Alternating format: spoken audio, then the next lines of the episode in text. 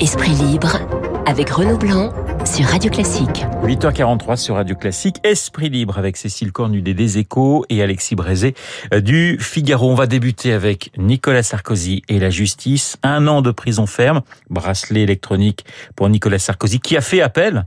Très franchement, euh, pour l'affaire Big Malion, très franchement, euh, Alexis, quand vous avez pris connaissance du verdict, quelle a été votre première réaction?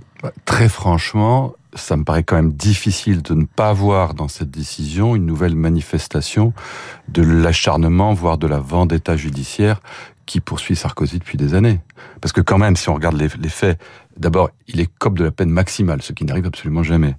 Euh, la peine va au-delà des réquisitions du parquet, qui à l'époque avait déjà été jugé ultra, estimé ultra sévère.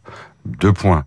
Dans une affaire qui a déjà été jugée par le Conseil Constite et par Jean-Louis Debré, qui n'est pas exactement un ami de Sarkozy, qui avait d'ailleurs condamné à rembourser une partie des, sommes dépensées en trop une affaire où les charges sont si faibles que sur les trois magistrats qui instruisaient l'histoire, deux, dont Van Rimbeck, qui n'est pas non plus un ami de Sarko, euh, refusait, un, de le mettre en examen, deux, de le renvoyer devant ses juges.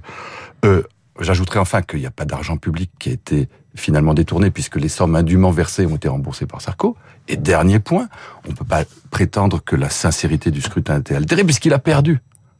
Donc ça fait quand même un peu beaucoup, ou même un peu peu pour envoyer quelqu'un en prison, ah, me semble-t-il. Nicolas Sarkozy a volontairement omis en qualité de candidat d'exercer un contrôle sur les dépenses. Voilà ce que dit la, justice. C'est quand même, Alexis, un dépassement de 20 millions d'euros. C'est pas une petite somme. Il n'y a pas à aucun moment, il n'arrive, et d'ailleurs ils ne prétendent euh, apporter la preuve de ça. C'est-à-dire qu'ils disent juste, ils disent, ce qui est sûr, c'est que Nicolas Sarkozy n'a pas participé à la mise de côté, à l'évaporation de ces 20 millions euh, entre Big Malion et, et, les, et, les, LR. Il y a quand même une, affaire un peu mystérieuse dans cette histoire parce que le, le la vérité n'a pas été faite sur cette évaporation de cet argent. Ils disent, mais c'est pas Sarkozy.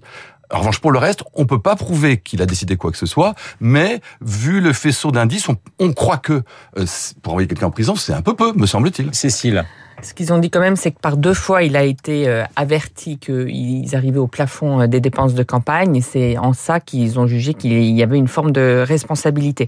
Après, c'est vrai que euh, le, jugement est extrêmement dur, qu'on a de façon plus large, c'est pas seulement contre Nicolas Sarkozy, on a une, une volonté ces dernières années des juges de, de, de, de s'immiscer sur le terrain politique. On l'a vu avec l'affaire Fillon. Il y a évidemment ça il y a aussi euh, ce, ce, ce, cette coupure des Français avec la politique, ce besoin de renouer confiance. Alors moi, je me dis, espérons que au moins un jugement comme ça serve un peu euh, euh, d'exemple, moralise un peu la vie politique et finisse par réconcilier les Français. On va écouter Jean Castex. Il était hier soir sur sur TF1. Alors, il a beaucoup parlé du bouclier tarifaire, mais il y a eu une dernière question justement sur Nicolas Sarkozy. Je vous propose d'écouter la réponse du premier ministre ou de la réécouter Le Premier ministre de la République ne peut pas, ne doit pas commenter les décisions de justice. La justice est indépendante et c'est heureux. Néanmoins, je voudrais vous dire à titre personnel que je voudrais, dans ces circonstances, manifester mon, mon amitié et mon affection euh, au président Nicolas Sarkozy, auprès duquel j'ai travaillé pendant euh, près de deux ans et dont je sais l'engagement qui a été le sien pour notre pays. Choc judiciaire, choc politique aussi euh, pour vous, Alexis? Mais On sait bien que les juges mais ça c'est pas c'est pas nouveau, ça remonte à l'ancien régime, veulent affirmer leur pouvoir sur les politiques depuis toujours. Donc mais les, pardonnez-moi, mais il y a toujours eu aussi ce, ce, balancier. Pendant des années, les politiques avaient une tendance à, à vouloir, euh, comment dire, euh, euh, donner leur avis et, et, et enfermer un certain nombre d'affaires. Est-ce qu'il n'y a pas un retour de balancier aujourd'hui Le balancier, ça fait quand même depuis les années 90 et l'affaire Urbain et Mitterrand qui va un peu toujours dans le même sens, c'est-à-dire une, une affirmation du pouvoir des juges sur les politiques, chose qui remonte à l'ancien régime. Les parlements contre le roi, c'est une absolument vieille histoire mais s'ajoute à ça un ressentiment particulier contre Nicolas Sarkozy, qui a publiquement mis en cause les juges pendant son quinquennat. On parle toujours de l'histoire des petits pois, mais ça n'est plus au-delà. Il a surtout mis en avant le laxisme de judiciaire. C'est ça le, le, le, vrai péché qu'il a mis sur la place publique des juges.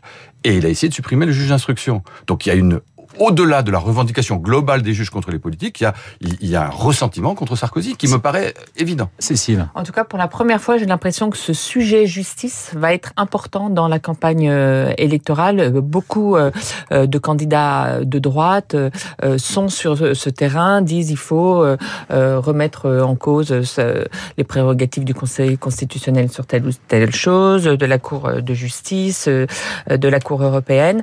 Dans le peuple de droite, je pense qu'il y a vraiment un, un ressentiment contre la justice qui s'est installé. Parce que pour le peuple de droite, Nicolas Sarkozy est une victime pour, pour l'immense majorité. Oui, et lui, plus il est condamné par les affaires, plus les, son, ses, soutiens considèrent qu'il y a un acharnement contre lui. Alors on va passer, on va rester sur la droite avec euh, Xavier Bertrand qui, qui refuse euh, le Congrès, qui appelle, faut, vous allez essayer de m'expliquer parce que je comprends rien, qui, qui appelle à l'unité et qui souhaite rencontrer les, les, les autres candidats. Alors euh, Alexis et Cécile, expliquez-moi ce qui se passe parce que je suis perdu. Alors moi je me souviens d'un livre que vous avez peut-être lu, c'était il y a longtemps c'est dans les années 90, qui est absolument tordant, qui s'appelait Que le meilleur perde. C'était fait par deux journalistes, Bon et Burnier, qui partaient de ce parti pris burlesque que les hommes politiques font tout pour perdre les élections. C'était le guide de la défaite en politique. Il y a certains jours, et presque tous les jours en ce moment, je me demande si la droite n'a pas décidé d'appliquer page par page, chapitre par chapitre, ce manuel de la défaite en politique. Parce que comme là, c'est hallucinant. Ouais. Euh, la droite ne va pas nous faire croire qu'elle découvre qu'il y a une élection présidentielle cette année. Ils le savaient. Enfin, on avait dû leur dire quand même. Euh, ils avaient une. On imagine, oui, on imagine. Ils avaient une procédure dans leur statut qui valait ce qu'elle valait, qui était la primaire. Ils ont fait tout ce qu'ils pouvaient pendant des mois et des mois pour qu'il n'y ait pas de primaire. On repoussait, on repoussait. À la fin de la fin, on se décide enfin peut-être à décider quelque chose. On dit, ça sera pas une primaire, ça sera un congrès. On dit bon bah d'accord, mais alors moi vous allez le faire vite. Ils disent ah non non non, on va pas le faire vite, on va le faire le 4 décembre. Ah bon bah quand même c'est loin. Mais au moins il y aura tout le monde qui va participer. Euh, oui, oui, a priori, oui. Et puis voilà, pas qu'on découvre que finalement, euh, Bertrand veut pas y aller, enfin qu'il veut bien aller condition d'être tout seul. Donc on en est exactement au point de départ il y a des mois et des mois. On ne sait pas qui sera le candidat, on ne sait pas comment il sera désigné, on ne sait pas quand il sera désigné. Mais c'est invraisemblable. Le Figaro est en train de nous dire qu'on a la droite la plus bête du monde. Oui, c'est ça. ça. Je pense qu'il n'y a pas besoin d'être... Cécile, cela étant, il y a une certaine logique chez Bertrand finalement. Euh, qui veut gagner et qui veut non, mais que tout le monde soit qui de toute façon refuse systématiquement euh, ce, ce euh, la, euh, moi je l'ai un petit peu perdu je dois dire parce que je, je pense qu'il a il s'est beaucoup servi de Christian Jacob pour tuer la primaire ouverte et même fermée. Donc pour imposer euh, l'idée de congrès. Et maintenant, une semaine après, il dit bah non, finalement, je veux pas aller au congrès, sans doute parce qu'il se rend compte qu'il serait pas victorieux euh, au, sein de juste parmi euh, les militants. Donc c'est vrai que c'est très difficile. Je pense qu'il y a une forme aussi de. Il a claqué la porte hein, des Républicains, donc il peut penser que certains militants vont lui en vouloir un petit ah peu. Ben, ça, c'est ce qui se passe, c'est sûr. C'est que beaucoup de militants étaient prêts à voter Michel Barnier, par exemple, qui était le, le seul des trois qui n'avait pas claqué la porte euh, des LR.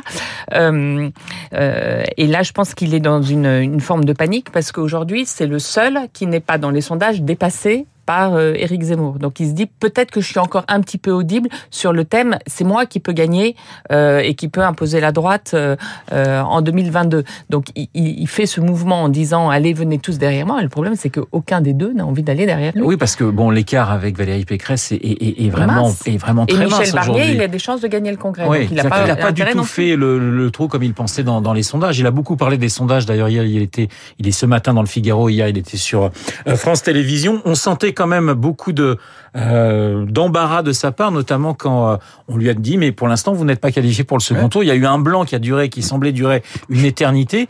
Euh, c'est vrai que pour lui c'est plus compliqué qu'il y a quelques jours où il pensait qu'il y avait une espèce de ligne droite. Euh, oui, bien sûr, mais enfin bon, on peut comprendre ça, mais le résultat de tout ça, c'est que pendant que la droite a toujours pas de candidat, et ne sait pas comment elle va le désigner, bah, Emmanuel Macron est en campagne tous les jours, on le vérifie tous les jours.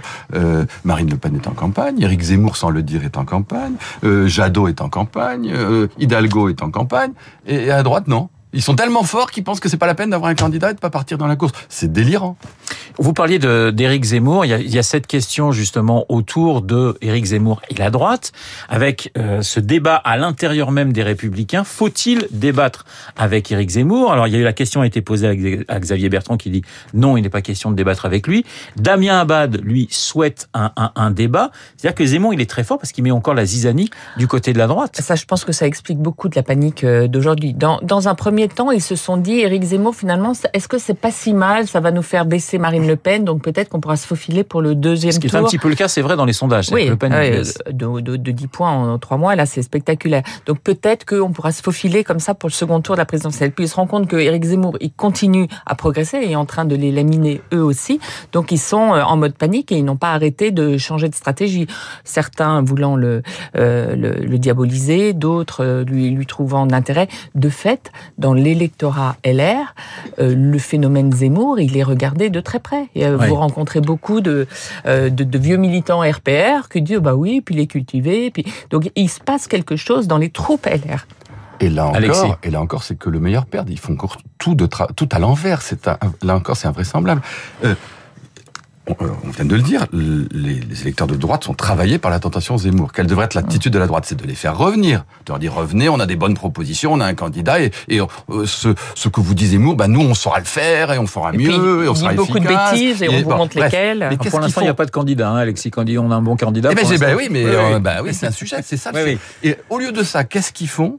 Ils vont utiliser pour faire revenir ces électeurs, ils vont utiliser contre eux tout le registre de la disqualification morale, de l'invective, de la diabolisation, en disant le gars qui vous plaît, bah, c'est un raciste, c'est un xénophobe, c'est un anti-républicain, ou que c'est mal. Et puis d'ailleurs, entre lui et nous, on va creuser des digues, on va faire des barrages.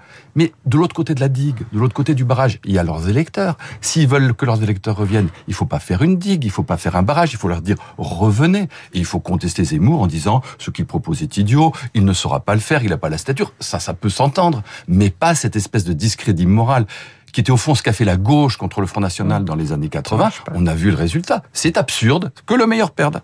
Une dernière question concernant euh, Jean Castex, qui était donc sur TF1 hier. On l'a entendu euh, réagir à la condamnation euh, de Nicolas Sarkozy, qui, je le rappelle, a fait appel. Évidemment, il était là pour parler du bouclier tarifaire. Est-ce que pour vous, il nous reste 30 secondes, malheureusement, est-ce que pour vous, il y a le spectre de nouveaux gilets jaunes avec ce problème de l'énergie en France? Cécile bah, C'est leur, leur angoisse. Hein. C'est pour ça qu'ils ont qu'ils ont qu'ils ont embrayé comme ça sur la question du pouvoir d'achat, alors qu'ils avaient le sentiment et de fait les chiffres le montrent qu'avec le quoi qu'il en coûte, euh, il y a une progression du pouvoir d'achat en France, mais c'est tellement psychologiquement explosif, ils sont traumatisés par les gilets jaunes et donc euh, c'est pour ça qu'il fait ces annonces. Il faut reconnaître que leur affaire a le mérite de la franchise. Quand on dit on va bloquer les prix de l'énergie jusqu'au mois d'avril, ça veut dire on va bloquer les prix jusqu'à la présidentielle parce qu'on ne peut pas d'ennui vers la présidentielle. C'est quand même d'une très grande franchise, me semble-t-il.